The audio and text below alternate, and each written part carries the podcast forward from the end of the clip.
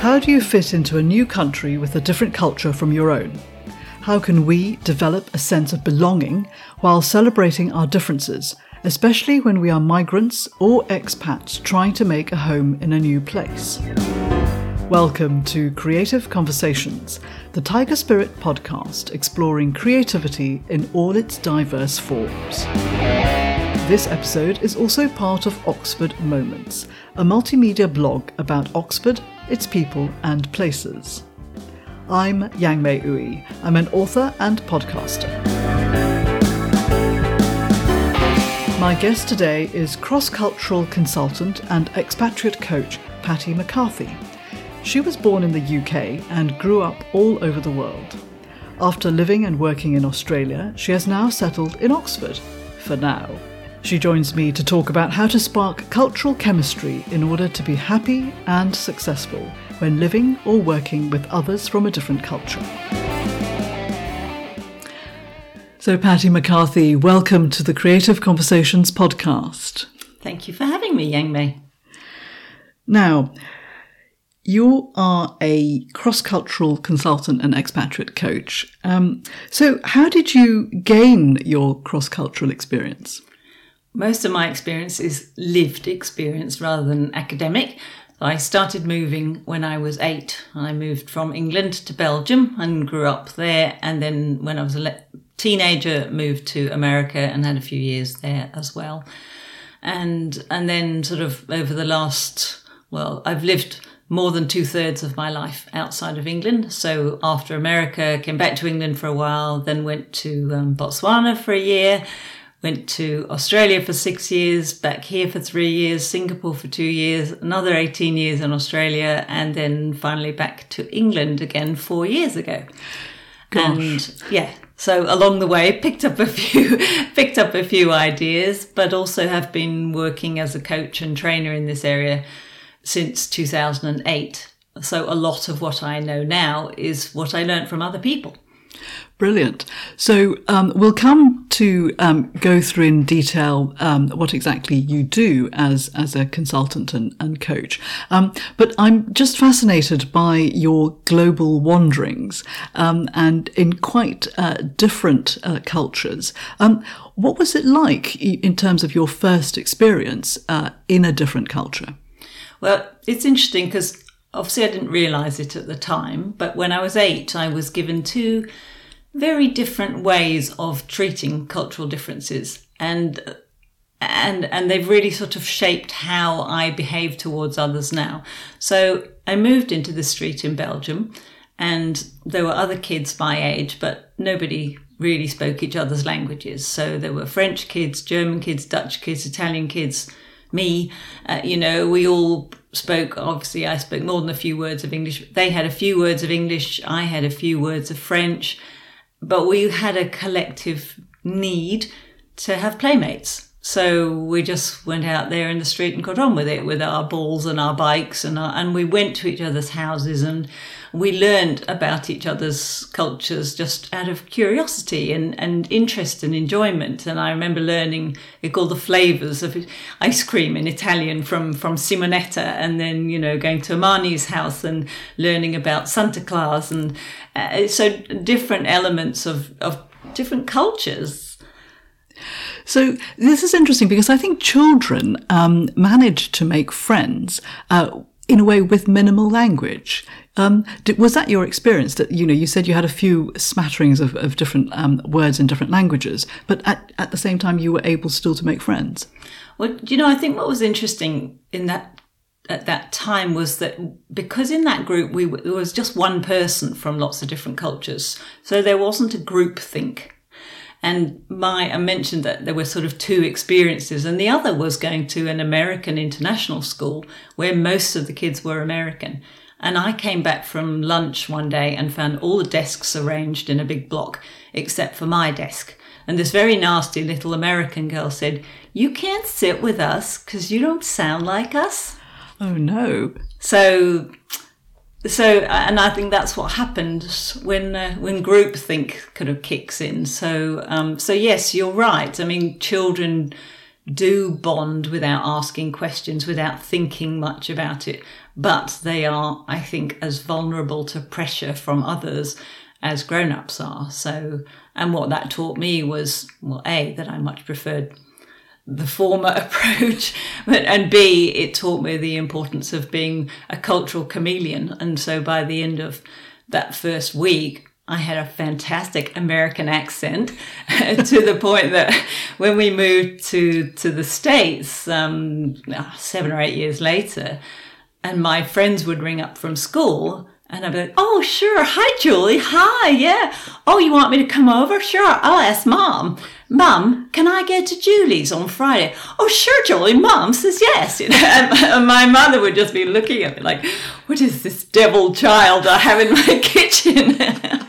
I, I, love that story, and and if I, I'd love to share my my experience of coming to England because I came from Malaysia, and um, although I spoke technically correct gram, um, English grammatically, uh, um, I I sounded Malaysian, and then it's all a bit sing song like this lah, and um, I had difficulty fitting in at, at first because of the accent. So luckily, I have quite a good ear, um, and I was able to um, well, uh, uh, gain this this particular voice, um, which has actually held me in quite good stead uh, in in England or for, for, for the rest of my time here. Yes, and then the other thing that happens often is that we live in a country when we're younger and we learn slang and things like that, and then years later, you know, we might talking about it and we're saying things like "groovy baby," you know, in in French or Spanish, and people around us are going "what," you know. and sometimes it's interesting just to stay with language for a little bit because um, when you learn uh, a different language, um, uh, and I remember at, uh, in Malaysia learning English from these um, books, these phrase books, and um, one of the phrases that we learned was "It's raining cats and dogs," and of course you get here and you use that, nobody uses that. It's like in Australia, people always turn up and say, so g'day. And I'm like, yeah, don't really say g'day other than out in the country, but, you know, they do call each other mate all the time, but they don't use g'day very much. So. Um, which which brings to mind um, that, that film Crocodile Dundee. Um, what, what, what do you make of that? Um, and I'll, I'll, I'll um, uh, we'll talk about your time in Australia as well as part of this, if you don't mind what do I make of Crocodile, Crocodile Dundee? Well, I mean, it, it's it's it's a hoot. It's it's a, it's fun. Um, it's every Australian stereotype sort of rolled into one.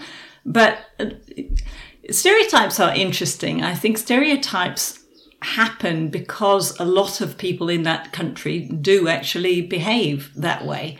That doesn't mean they all do. And the problem with stereotypes is probably that they tend to be quite pejorative so they pick out the most the aspects of people's behavior that other people find difficult i suppose. But you know the way crocodile dundee behaves he's very laconic he's very um, let's say um, uh, economical with the truth sometimes. He's always got a kind of sharp one liner he's very laid back and great sense of humor and all of those things are, are very common in australia. But you know on the other side of it where we talk about americans being loud you know most americans many americans are loud. Many germans are very organized and you know very very many swiss people are very punctual. So so stereotypes i think are not without their element of truth. It's just that we have to be always sure to remember that that's only one part of the puzzle. So, having um, lived your experience across many different cultures, um, you now um, uh, help people as a cross cultural consultant and expatriate coach. Um, what does that involve? What do you actually do? So, the coaching is with individuals, couples, families, and it's helping them to understand the differences um, in sort of cultural foundations, values, or the social mores that actually contribute to making a country the place that it is. So, but expats or expats also have to learn how to be expatriates. So it's not just a question of you know getting there, unpacking your boxes, and living life as usual. You've got to build a, a new network of friends. Well, you know, how do you do that? Um, often people struggle with things like guilt at leaving elderly parents, or they have teenagers with them who are reluctant to, to go along.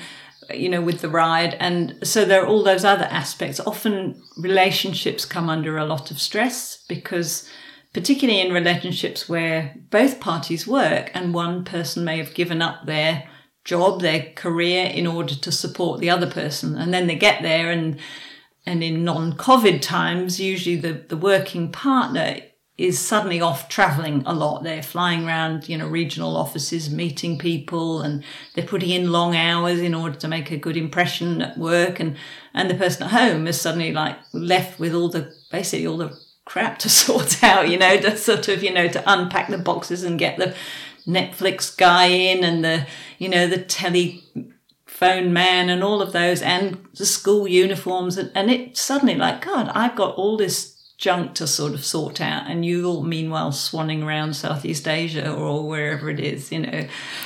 And and so actually, um, thinking about it, you know, trying to doing simple things like getting you know the utilities guy in um, or somebody to plumb in your washing machine. Um, different countries do it in a different way. I, I, would imagine. So you're having to grapple with that as well. How you how you book an appointment, how you call somebody, how you make those arrangements. Yes, absolutely. Even those kind of simple things can um, can be a challenge, and particularly if you don't have English as your first language, or you know whatever the country that you're going to.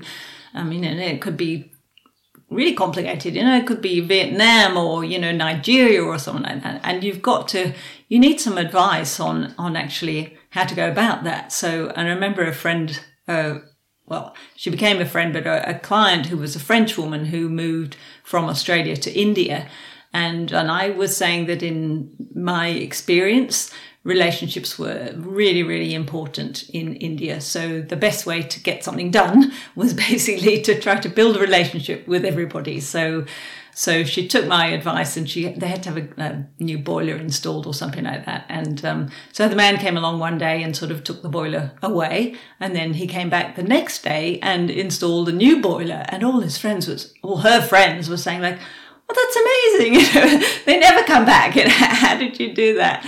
And she said, well, you know, I, t- I took Patty's advice and, you know, I had a really good chat with the, with the plumber while he was here. And I asked him all about his family and I made him a cup of tea and, you know, and then he came back happily the next day. So. That's wonderful. And I, I love this idea of learning how to be an expat because, of course, um, you know, we assume um, our way of doing things and our world um, is the norm. Um, and so you go off and you, you arrive in another place and you've got to actually um, you mustn't assume, I, I, suppose that's what you're saying, you mustn't assume that um, everything is done the way that you're used to doing, and you've got to learn that you're the outsider. Well, yes, definitely that sort of notion of being the outsider if you're in the minority. But of course, that also happens when you're working across cultures. So you start to work with an office in another country, but you don't actually move there. And there is very often an expectation that they will adapt to me, um, or that if the meeting is being run in English, for example, that people will adapt the sort of more Western way of of running meetings in terms of, of timekeeping and and um, and in terms of how much effort goes into actual relationship building rather than just business being treated a bit more transactionally. So. Um, so I think really in any situation where there is a minority and a majority, the minority has got to learn to adapt themselves and be willing to do so. And that doesn't mean losing yourself. It doesn't mean sort of saying, oh, well, taking the, the Yang Mei that lived in Oxford and leaving her behind and becoming someone new. I liken it to like having an outfit that you put on. You know, that you put your swimsuit on when you go to the pool or you put your black tie gear on when you go to Glyndebourne, you know, and they're just different facets of you. And I think it should be just the same that you go to work with your French colleagues.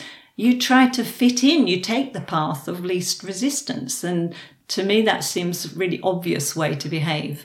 But, and, and I think really often the problem is that people don't realize that that they're sort of acting in what I call cultural cruise control, you know, that they're just so immersed in their own culture that they don't think about there being another way of doing things. I, I, I love that image of um, a, a, different outfit because I think sometimes one can feel, well, why should I change?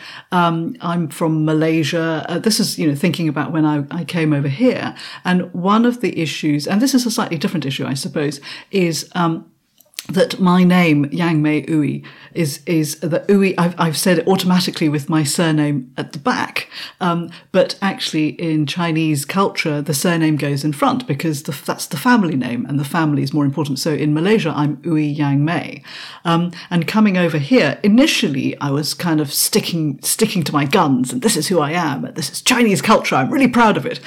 And it just got really annoying because everybody Everyone called you Ooi. Ooi, exactly.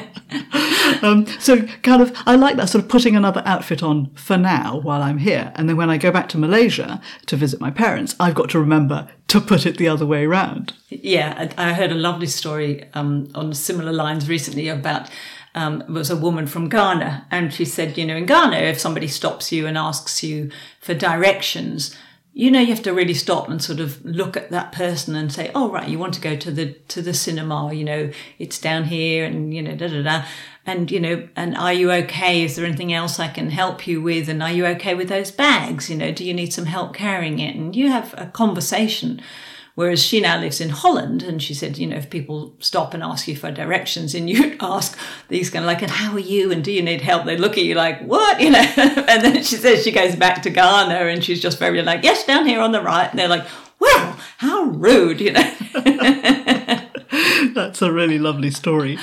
Um, so, in, in, terms of how you help people, um, you know, do, can you only help them if they they're going to the countries that you've been at, where you've lived, like um, Belgium and America and Australia? No, um, it's interesting. Expatriate coaching has been around for for quite a while as a support service, and probably 10 years ago, people would often have a whole week of cross cultural training, and literally you would be taught anything that you might ever, ever need to know, and a lot of stuff that you didn't need to know, like how many rivers there were in the country and what were the square kilometrage of it, and so on. And a lot of it, I think, was just kind of like filling up the space. So now we're lucky if we get half a day or a day. A day is like, wow, that's fantastic. A whole day. So so the and and part of that is because a lot of the information that we used to have to give people is now available on the internet. And so, and also, you know, a lot of it is not relevant, but primarily it's driven by budgetary restraints, that people wanting to, to spend less. So, so I think actually in that four to eight hours, I've got maybe 25% of my time is actually talking about the country that they're going to and how they do things there. And and I'll tell you about the other 75% sort of in, in a minute because you're thinking, well, what kind of cross cultural training is that? But, um, but in that 25%, I can give them like the top 10 things that they need to know in order to begin to sort of, to make the, a good first impression and to set off on the right foot. And after that, they're going to learn as they go along. Because to be honest, sitting on Zoom, you know, in another country talking about all these things, a lot of it doesn't make sense till you're there and actually sort of living it. It's like learning a language, you know, you can make so you can make good progress, you know, doing your Spanish classes in Oxford, but when you go and spend a week in Spain, that's going to do far more for your language than than lessons here. So and so, are you? Would you be available to your clients um, after the sort of um, the initial training? So you know they've landed in um, Spain or wherever, and, and suddenly they've got a oh I don't know how to do this, or or this I'm, I'm really upset, or I'm really I'm just not coping. I've, I've got culture shock. Um, would you be available for them then? Yes, absolutely. And in fact, COVID has actually been my friend in in one sense, um, because the traditional model of of expat or cross cultural training for expats was always that you sat down with someone in a room and you gave them sort of four or eight hours of information and you hoped that they would remember, you know, 20% of it. So, and I think, to be honest, that was a, a model that appealed to global mobility and HR professionals. And they could say, well, you know, Joe and Janine Bloggs are going off to Nigeria and they've done their cross cultural training. Tick.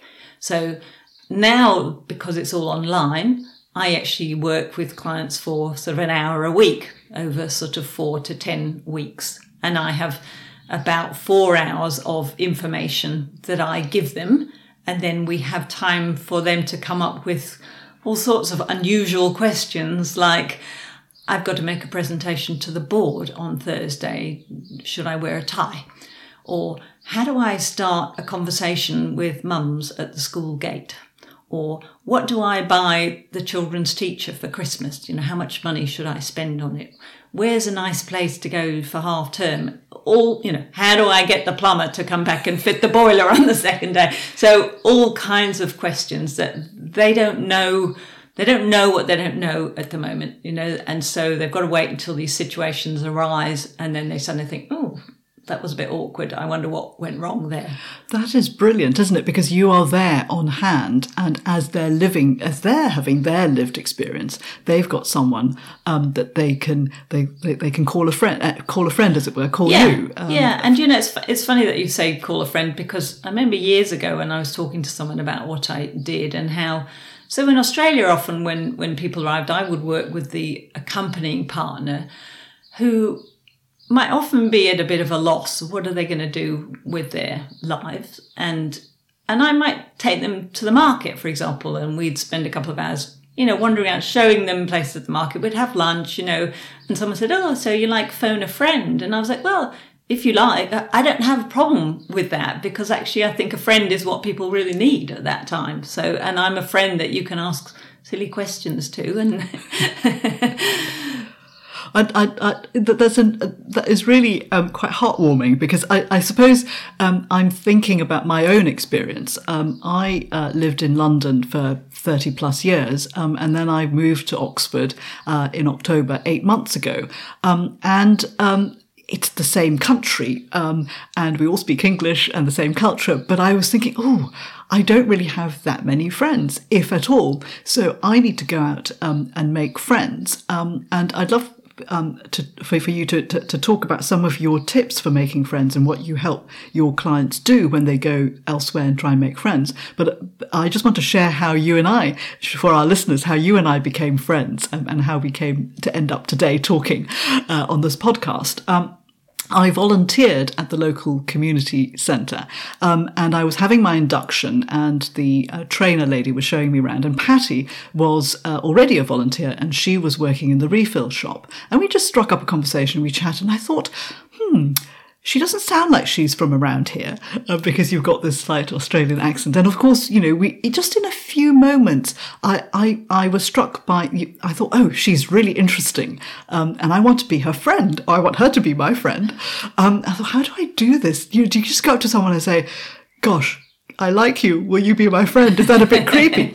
Um, so uh, I kind of um, uh, let you serve a couple of people, and I sort of hung around, and then we we struck up the last bit of our conversation, and I said, "Well, I've got to go, but um, I really enjoy talking to you. Um, um, shall we keep in touch?"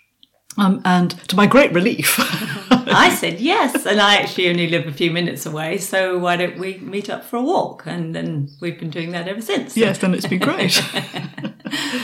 but I think one of the things that people really have to remember when they move is that they need friends more than those new friends need them. Okay, so you move to Hong Kong and people have already got friends, they've got plenty of friends. And I mean, somewhere like Hong Kong, it's different now, but you know, in the old days when expats would sort of come and go much more quickly, there was always a feeling that well, you always had to have kind of friends in the wings, as it were, because your your current friends might be leaving at the end of the year. So, um, but somewhere that maybe isn't so much an expat destination, when you arrive there, the people that you want to be friends with have already got full dance cards. I know. I don't know if any of the listeners will remember that, you know, grandmothers and great grandmothers used to have a dance card and they'd go along to a dance and there would be maybe 16 gaps on it and they'd have a little card and a pencil on their wrist and young men would come up and say, Oh, Maud, you know, may I have a dance tonight? And she'd look and she'd say, Yes, well, I can give you number nine. And then by the end of the evening, the, you know, well, really, you know, depending on the popularity of the girl, the, the card might fill up very quickly and um, somebody might get you know two dances if they were lucky but you know the latecomers it was like well no sorry you've kind of missed the boat and and that's rather what it's like when we go to a country and we want to make friends with people because the people that we are targeting their dance cards are full.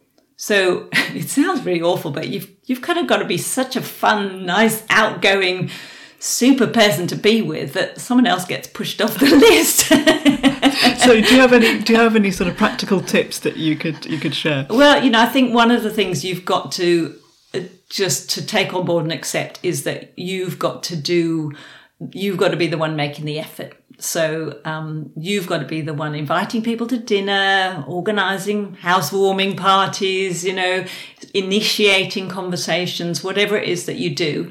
And so that people come along to you and you see more of them. And still, there are going to be people who will never invite you back.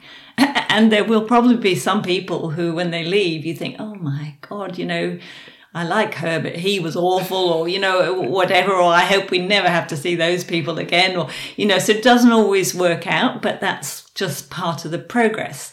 And, and, and what I say to people is oh, so often people will arrive thinking, oh, you know, I've left England and I had so many friends there. And they arrive in, I don't know, let's say China, and they say, you know, I really need to, to create a new friendship group and I need at least sort of, you know, six or eight or 10 friends in order f- for me to feel like I'm sort of fitting in here. And you can't make that number of friends in a hurry. But I say to people, look, if you go out and do a couple of networking events every week, so you know, you go to a, a, a local event uh, where you not just going to the theatre or something like that, but actually becoming a member of your local theatre so that you can join in the pre-show drinks and actually have an opportunity to talk to people. You go to a networking event of some kind. If you go to two a week for a month, I can guarantee there'll be one person that you've clicked with in that time, right? You do that for 12 months. By the end of the year, you've got 12 friends. Oh, brilliant. so you don't ever sit down and try and eat the whole cow at one sitting. You know, you just kind of um, or bowl of lentils or whatever your gig is. You know, you just small baby steps, little one mouthful at a time. Wonderful. So now you've written a book capturing all this experience. Uh, it's called Cultural Chemistry, um, and in it you set out four key things for developing cross-cultural understanding. Can you tell us a bit more about your book? Yes, and there may well be people saying, "Hmm, she said a while ago that."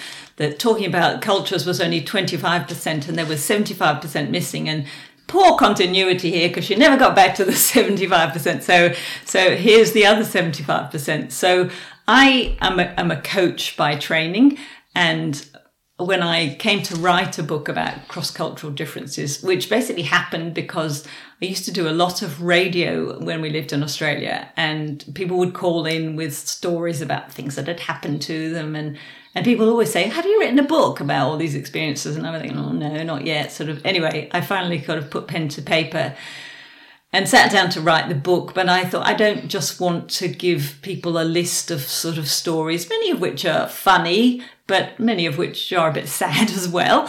Um, uh, I wanted to give people a bit of a self help model as well. So I came up with this, what I call the four R's, and they stand for rewards, research, reflect, and reach out. So rewards is about setting your goals at the beginning, like any kind of coaching model. So it's incentivizing the person to invest their time and perhaps their own money into understanding well what are the benefits to be gained from improving my cultural awareness. So and they can be professional and personal. So in a professional it might be something like you know boosting employee engagement, you know, becoming a better leader because you understand how people in your team like to be led. So it might be better growing sales, for example, because you actually flex your style to sell in the way that your local customers like to buy, not in the way that you did it back home. So um, p- personally, it's things like having a better connection with people, being able to build rapport with people, being able to make friends with people, being the sort of person that other people want to be friends with because you're easygoing and and again you've got that that agility, that flexibility to adapt your style. So put on another outfit. so research we spoke about earlier, and I, I look at sort of six key areas in sort of in doing a sort of summary and and they are things like hierarchy individualism versus collectivism, um, communication style, whether it's indirect or direct, um, etiquette issues, often depending on the country, male female relations, so and and negotiation. So, because these are all things that are done very differently in different countries. So, it's good to have an idea of what you're going into. So, the third area is reflect, and this is really about self awareness. And I honestly, if you ask me which was the most important R, I would say this reflection one is because without self awareness, you're just always going to be your very own personal bulldozer, just, you know, crashing through whatever is happening in front of you. So, and, and I like to remind people that they've got two eyes and two ears and one mouth and to, to use, you know, that accordingly. So, you know, look out for what's different. Listen to how people talk and communicate with each other and see what does that teach you about your own style. So if you are someone who talks a lot and jumps in and interrupts people and finishes other people's sentences and says, Yeah, I know. You know, even though you're trying to be really enthusiastic and friendly, if nobody else is doing that, maybe it's because other people don't actually like it when people do that. So there's a red flag for you to say, Oh, okay, just sit back, just just listen a little bit more. So how are people sitting around the table that you're at? You know, are you the only one who's wearing a jacket or not wearing a jacket? You know, are you the only one who's pushed their chair back from the table and got their legs stretched out in front of them and taking up a lot of space, whereas everyone else is actually sitting with their hands neatly folded in their lap? All of these things are unconscious signals of of sameness. And if we want to build rapport with people, then that's the sort of thing that we have to be looking out for. So I call it engaging your inner Sherlock Holmes. Uh, that reminds me of um, one of the things uh, different cultures um, have is a sense of personal space. And in some countries um, uh, or cultures, um, personal space is a lot closer. And in other cultures, it's a lot um, further apart. So I've, I've, I've seen, and it's very amusing, um, at parties where you've got this a cultural disconnect where one person is moving into the personal space of someone who's not comfortable with that with that closeness. And they're moving back. Yes. and this is this dance where this person is chasing them across across the floor. Um, but of course i suppose now with with um, social distancing we all have to have a respect for you know whatever it is one meter two meters depending on uh, the, the, the... yes but it, it is interesting isn't it how some cultures can't help themselves you know? So um, from that regardless of what the, the rules are supposed to be um, it is much more difficult in some cultures to to hold back and to not sort of put an arm around someone's shoulder or you know to greet them with a kiss or a hug. And um, and yeah all of those things i mean regardless of the pandemic all of those things are important tricks and and tips to to be aware of. So and that self-awareness really comes from comparing your own behavior to to that of others but also being quite honest with yourself about your biases um, about your tendency to sort of add two and two and get five. And you know to to make assumptions jump to conclusions that you worked with germans before and oh you know what germans are like? Well actually how many germans did you work with and can you really say that they're all like that? And so those kind of behaviors i i include in that reflect piece. So um, Uh, all really important skills to learn. So, and the final one. So people are often at opposite sides of a of a ten lane highway and thinking, how are we going to bridge this enormous cultural gap that is in front of us? So, and so part four is reach out, and it's strategies that you can employ to make a connection in spite of the gaps and to actually use the gaps in many ways as an opportunity to make a connection so I notice that when we talk, you don't tend to make much eye contact with me. And um, can you explain why why that is? Is that a cultural thing, or maybe is it just you? And you can ask these questions with a sense of curiosity that allows you to be polite about it. It's not intrusive. It's not sort of you know, why do you do that? It, it's just like I've, I've noticed that you do this. I, I find it really interesting. Can you explain why you do that? So, and and equally, if they ask you questions, um, so we used to host for Airbnb when we lived in in Australia, and I noticed, for example, that when we had Chinese guests, they would ask the price of everything in the house. They wanted to know, you know, how much the house had cost, how much the dog had cost, you know, everything, and I mean, I suppose because of what I do, I uh, was familiar with that. But, you know, that sort of situation, rather than saying, oh, how rude, because in English culture or Australian culture, we wouldn't ask the price of everything, but just to say, oh, that's interesting. You know, I want, and, and say, oh, why are you so interested? And, you know, and they would say, oh, well, because, you know, we like, I'd like to compare it to how much things cost at home. And, you know, I'm thinking about moving to Australia. And so I want to have an idea of what things cost. And so everyone's got a reason for doing the things that they do. And so I, I think in a sort of, you know, a really nice spirit of sort of inquiry and actually wanting to know and to understand it, it's a great way of opening conversations with people. So reaching out is is about a lot of it is about building rapport with people and thinking about how you can do that. But it's also doing things like recognizing if the person that you're speaking with they are speaking in a second language. So what help can you give them? You know, can you slow down your own speech and not use sort of jargons and acronyms and and idioms that might be confusing for them? So, um, you know, are you prepared to be honest with people and say, "Sorry, look, we got off to a wrong start there, but tell me what I, I've obviously offended you, and I'm very sorry." Um, you know, how can we fix that? So there's, you know, half a dozen, more than that, a dozen things that are very simple to apply and which make a huge difference.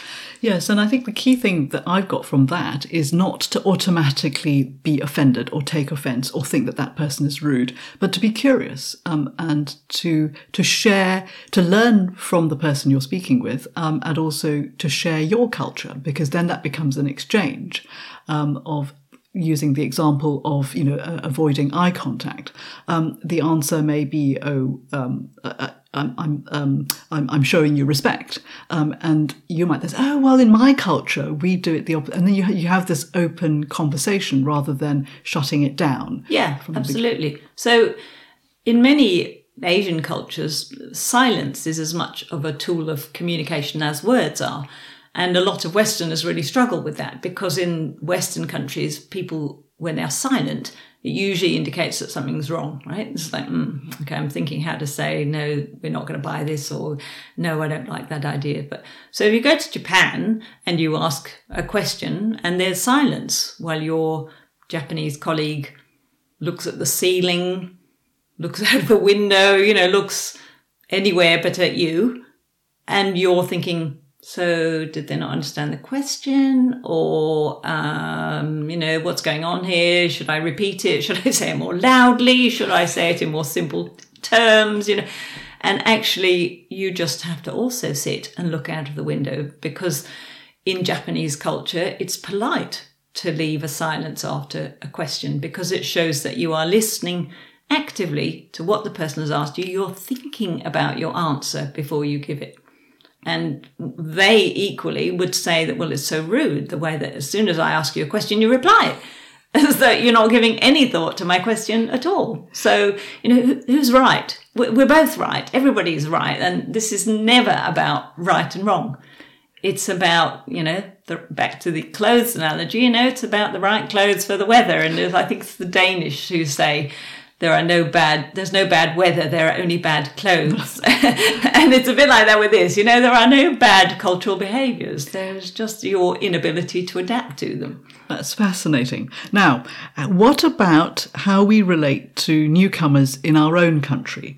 Uh, what might what misunderstandings can arise and and how should we deal with them?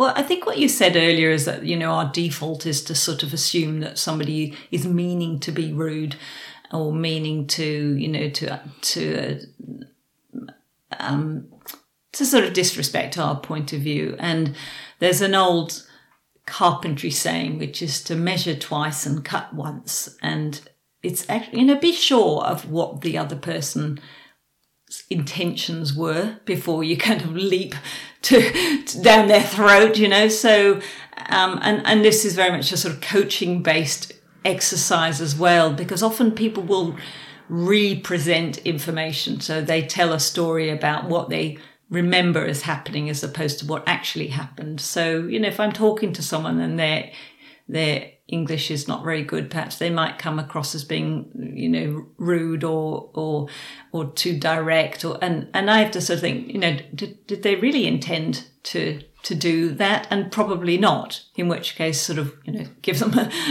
a second try you know.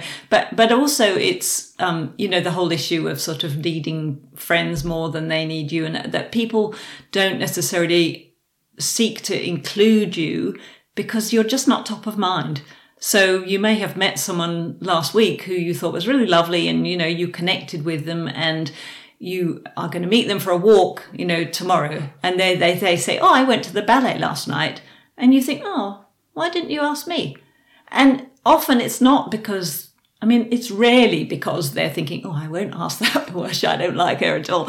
They're just, they've, you're not on their horizon. And, and so as a newcomer, you've got to kind of keep on people's horizons. And, and that is by being the one who initiates the walks and the, and the coffees and, and follows up. And if you meet you know your friend introduces you to someone else that you of follow up with them not leaving out the original friend but you know including everybody and and so i as an example when we came to oxford i met lots of nice women that i wanted to see more of a bit like you and me and um and they were all in book clubs and I was thinking, well, what can I do? So I created a, a, no book book club, which was basically a discussion group. And it was a way to get all these women together once a month and and not give them another book to read, which I knew they didn't have time for. So and and that's been fantastic. So so there are things like that that we can all do. So, and so can you um, share the story about how you um, uh, arrived in Oxford and made friends in your local neighbourhood? Because I think it's a brilliant story. so yeah, again, I mean, I, I, am not very English. I mean, I've you know, I'm not your your classic English person. I don't think so. Um, but we moved into a house in North Oxford, and I just went to the two houses on either side of us and knocked on the door and introduced myself and said, We'd love to get to know our neighbours better. Would you like to come over for dinner one night? And and everyone was like, Oh, oh, well, that's not really English, but, but they came, and those people are still our friends now. But it doesn't always work. Um, and A, you have to go and present yourself at the door. You can't just put a note through the door. That that won't work. And it does depend on where you're living. So we moved into an area of Oxford where there were lots of sort of people our sort of age, so it was fine. But I now live in an area, excuse me, where many people are older, and um, nothing wrong with older people, but they probably wouldn't be quite as much fun to party with as people I met earlier. well, maybe they're just partying in their own houses and not inviting you. That's right. Maybe they're all doing their silent discos in the retirement homes, and I just don't know about it. So, um, but so it, it, this is a, a quite a, a, serious point, though. Um, so you were fortunate in in in that you got a good response, um, but what what do you do when uh, you make your best effort and, and you you present your your best bubbly outfit self? Um, and perhaps the culture is uh, perhaps very English and go oh oh gosh this is not this is not very English and and they they don't respond or they're cool or they they back off. Um, how do you deal with that? Because that that feels like oh I'm just feeling the rejection here you know? I, I think the secret is to fish in the right ponds so I happen to know that our neighbours either side of us were also um, not from Oxford. So there was a, an Irish girl, there was a, a Swedish guy, you know, so there were a Spanish couple, quite a mixed bag. So, and as an expat, the most likely place that you're going to find friends is in other expat circles. So if people are moving, there's a group called internations.org and I thoroughly recommend getting on that. And there'll be a, a group sort of almost wherever you go now. And, and anyone who's new to that place, um, or who is from that place, excuse me, and lived away and has come back, it's it's an expat hangout. So, and because other expats share your worldview, and the chances of you having something in common with people that you meet through groups like Internations um, is it's much more likely that you're going to be able to find friends there. And and you know, people often say, "Oh, well, I didn't come to." I didn't move to England in order to make friends with other Spaniards, for example. But the reality is that those other expats, they need friends and you need friends. So use that initially, you know, have that. And I, and I, I don't mean that in any sort of sense of exploit people or waste their time, you know, but enjoy friendship of people from your own country because it helps you feel confident about yourself as a as a sort of happy, lively, outgoing person, and that's the kind of person that other people will be attracted to. So if you become a sort of miserable, inward looking, really homesick person, well, you know, you're not much fun to sort of engage with, and so other people will sort of, you know, kind of put their their antenna will sort of twitch and think, oh no, I don't want to be stuck with her. so yeah, so uh, so it's a kind of step by step thing. So it goes back to what you were saying. So start off with the friends that are easy to make, um, who may be um, from the same culture or similar culture to you, and then well, uh, they might not be. They might be from all sorts of different cultures. So I've just been working with a woman who moved to Paris. And I told her about Internations and she's gone along to some events, and she and she was very much like, I only want to make friends with French people, eh, and I want to practice my French and all this. And I was saying, but you know, French people have you know a hundred reasons why they don't want to be friends with you. So go along to, and she said, I've met, you know, Dutch people and German people and American people and Japanese people, and it's really interesting. And I was going, well, how about that? so brilliant. Yeah. So, so, so in a way, uh, what you're saying is, is I'll rephrase what I said, which is that you're, you start off by making friends with the people who also want to make, who have a will to make friends. And then you have an in, interesting, uh, wide ranging crowd. And, if you you still obviously it is great to still also want to make friends with the local people and then but give yourself time is what you're saying. Give yourself time bit by bit to learn yes. um, those nuances of, of the local culture. Yes absolutely. And i also think it's really important that when you are making friends in that first sort of 12 to 18 months we perhaps unconsciously arrive with a with a sort of expectation that we're going to replace our friendship group from home and that maybe two or three friends that we were particularly close with. So don't go out looking for your new best friend. People don't need to have best friend potential. They just need to be someone that you can spend a few hours with, going for a walk, going to a movie, going to get coffee. You'll find enough to, to do, to talk about in that space. And, you know, maybe next time they say, oh, I might bring this other friend with me. And then you really love that friend. So, um, so be patient and, and it will happen organically. Um, it's frustrating when you arrive, but, but knowing, and this is a lot of what I talk about with people is, is helping them to have realistic expectations. So to say, look, it's not going to happen overnight. You're not going to have 12 friends by the end of the first month, but you can do this and you will have friends by the end of the year. I think that's that's very very reassuring, and I think I'm I'm a very impatient person. So when I arrived in October, I was like, right, okay, I want lots of friends, and of course lockdown happened, the third lockdown in January, and I got very frustrated. But actually, bit by bit, I've now been here eight months, um, and I probably have eight friends. Yay! Yay! um, so I want to talk about sort of cult, uh, uh, sort of different, um, I guess, differences uh, between um, uh, it, within one country. So I've moved to Oxford from London, um, and so so do do you have any thoughts about whether there are differences in culture um, even within one country? Oh yeah, absolutely, and you know, there's no such thing as an English person or a French person. You know, everybody has got multiple facets to their personality. So, and yes, certainly differences, well, you know, between the north and the south of England, for example, between a more sort of um, country living, which I, you know, Oxford is is both a very active, lovely, enjoyable, busy city, but it's also in the country. So completely different to, to somewhere like London. Um, and um, and and you know, equally speaking the same language doesn't help you immediately collect and, and sort of you know connect and click in with people. Um, that's no predictor of success either. So, and and often you know, moving just forty miles up the road can be as hard as as moving 4000 miles away. You've still got to kind of build i mean i guess 40 miles you can pop back to london regularly but but still it's that feeling of having to build a new network for yourself in this new place and the homesickness can be just as real. And so you know you've decided to settle in oxford after all your global travels. Um, what is it that you you you love about this city um, it, it's um, there are lots of things, and um, unfortunately, we, we, so we've got well forward. We've got three children, and two of them are still in Australia, and our youngest is undecided. So, if, if to be honest, if she decides to go back to Australia, we will probably go back as well. But uh, we're we're still hoping the other two will come here, but I don't think it'll happen. But um, because we love living in England again, and after a long time in Australia, it just felt like the right thing to do to come back here.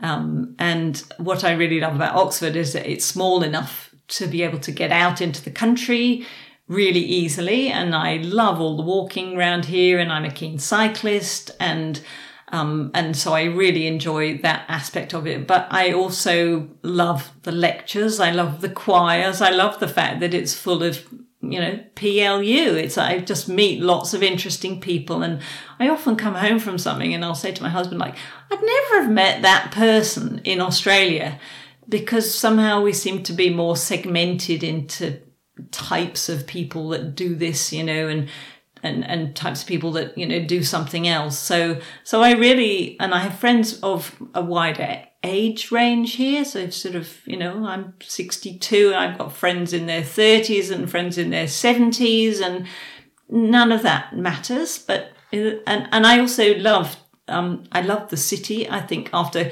again after years of living in Australia where you know you go to a town, it's like, you must see the town hall. It was built in 1920. And you're like, yeah, yeah, like, you know, my house was, you know, 300 years older than that sort of.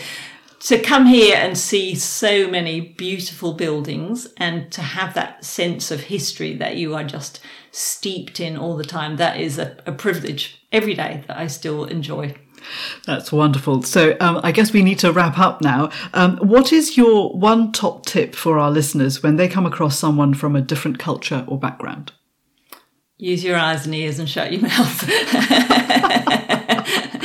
and and be curious. You know, don't don't rush to judge. That's probably lots of tips, but you know, don't rush to judge. Just hold back on the judgment. Ask a few questions in a in a polite, inquiring way. Brilliant. And where can people find out more about you? So, um, LinkedIn and Instagram. I'm um, Patty from Cultural Chemistry on Instagram and uh, on Facebook. Um, and I have a LinkedIn profile, and my book is available anywhere in the world. I just listed it with a new publisher who is able to print sort of, you know, and supply bookshops everywhere. So in Oxford, it's available from Blackwell. So, um, and um, but it's also any bookshop in the world. You could go in and ask for it, and they can get it for you. So. Fantastic, and that's Cultural Chemistry by Patty McCarthy. Yes, its full title is actually Cultural Chemistry: Simple Strategies for Bridging Cultural Gaps, because that's what it is. It's you know it's very practical. I draw on other people's academic expertise but in a very chatty, informal, friendly, easy to read style. And really, I want to make this as easy as possible for people because I, I have met far too many people over the years who have been really constrained and and you know, have done damage to, to relationships because they didn't take account of, of personal of, of, of personal differences that were created by by cultural differences. So, and I think that's that's such a shame. So um, so I want to give people a manual to make it easy for themselves. So.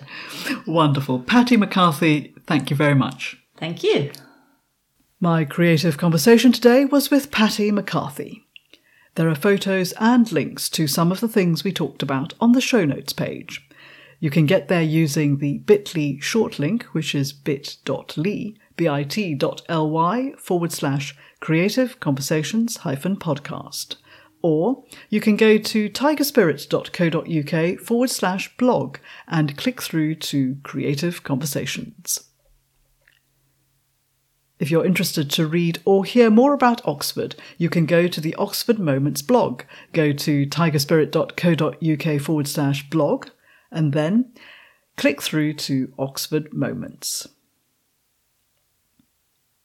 If you've enjoyed this episode of the Creative Conversations podcast, please do share it with your friends wherever you share stuff. Or you can subscribe to the show or leave us a lovely review on anchor.fm, Apple Podcasts, Stitcher, or wherever you get your podcasts. And just to let you know, subscribing is free. You can also follow us on Spotify. You can find it by searching for Creative Conversations and my surname, Ooi, O O I. All this will help more people hear about the show. The Creative Conversations podcast is produced by tigerspirit.co.uk. The podcast web link again is bit.ly, bit.ly forward slash creative conversations hyphen podcast. I'm Yang Mei Ooi. You can find me on Twitter, Instagram, and Facebook as at Tiger Spirit UK. Thanks for listening and see you next time.